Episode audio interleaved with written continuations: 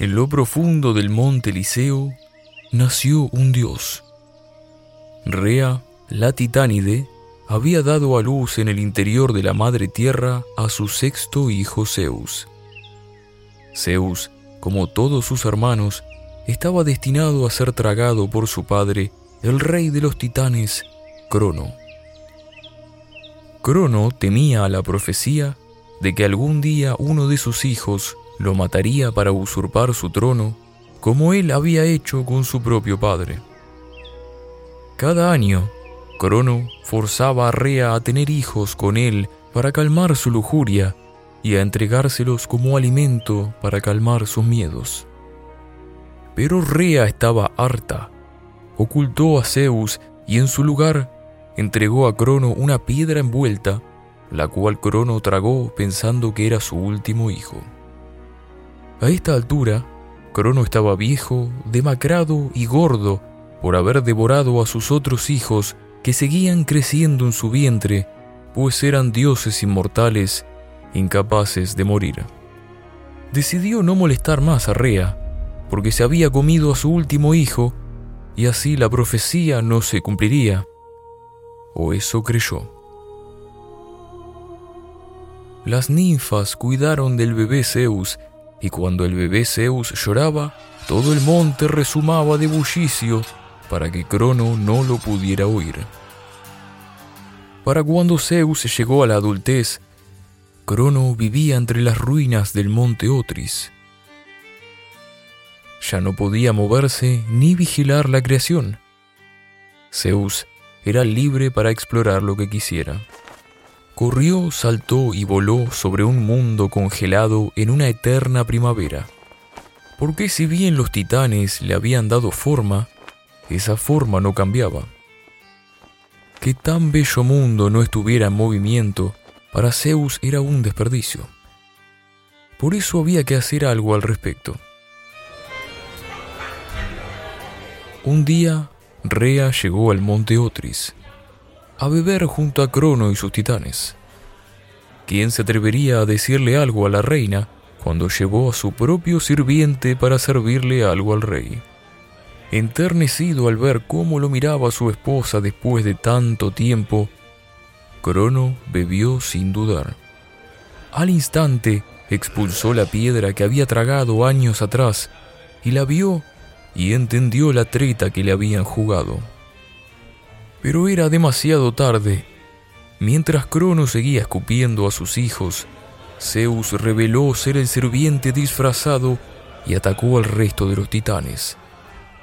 Y la Madre Tierra, Gea, abrió una grieta para poner a los hijos a salvo.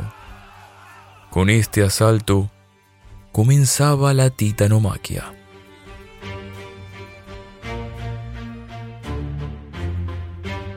La guerra sumió al mundo en grandes penurias.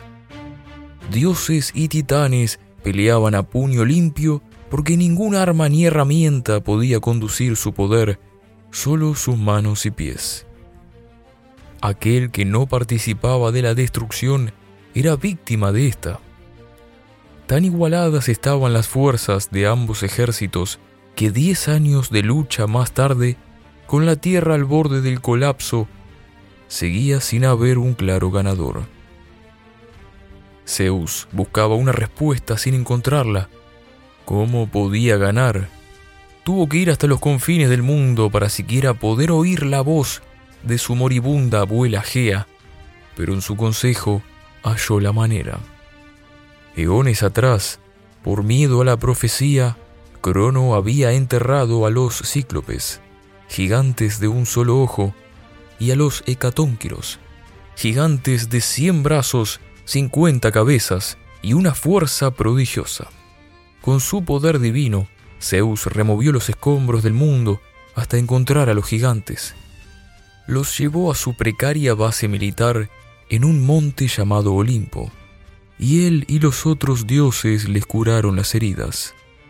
Los hecatónquiros le juraron su fuerza en batalla, los cíclopes su destreza como herreros en la fragua. A Poseidón dieron un tridente capaz de sacudir la tierra y el mar. A Hades le dieron un casco que lo haría invisible.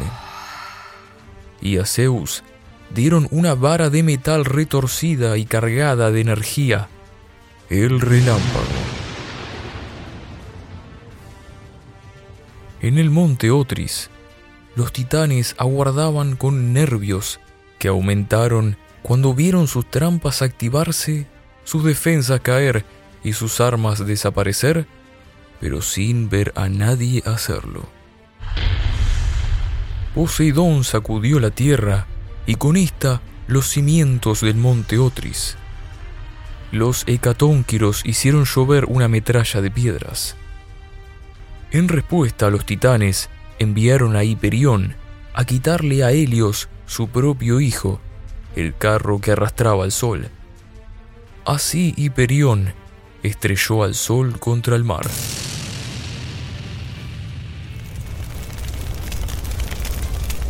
La tierra dejó de temblar, pero comenzó a arder, al igual que las aguas. Había llegado la hora del asalto final.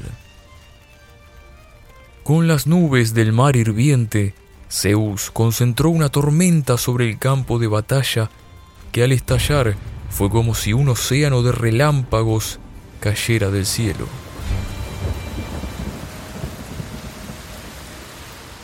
Cuando la lluvia apagó el incendio, la guerra había terminado. Con los titanes encerrados en el Tártaro, los dioses olímpicos comenzaron la reconstrucción del mundo e hicieron además eso que los titanes habían olvidado: ponerlo en movimiento.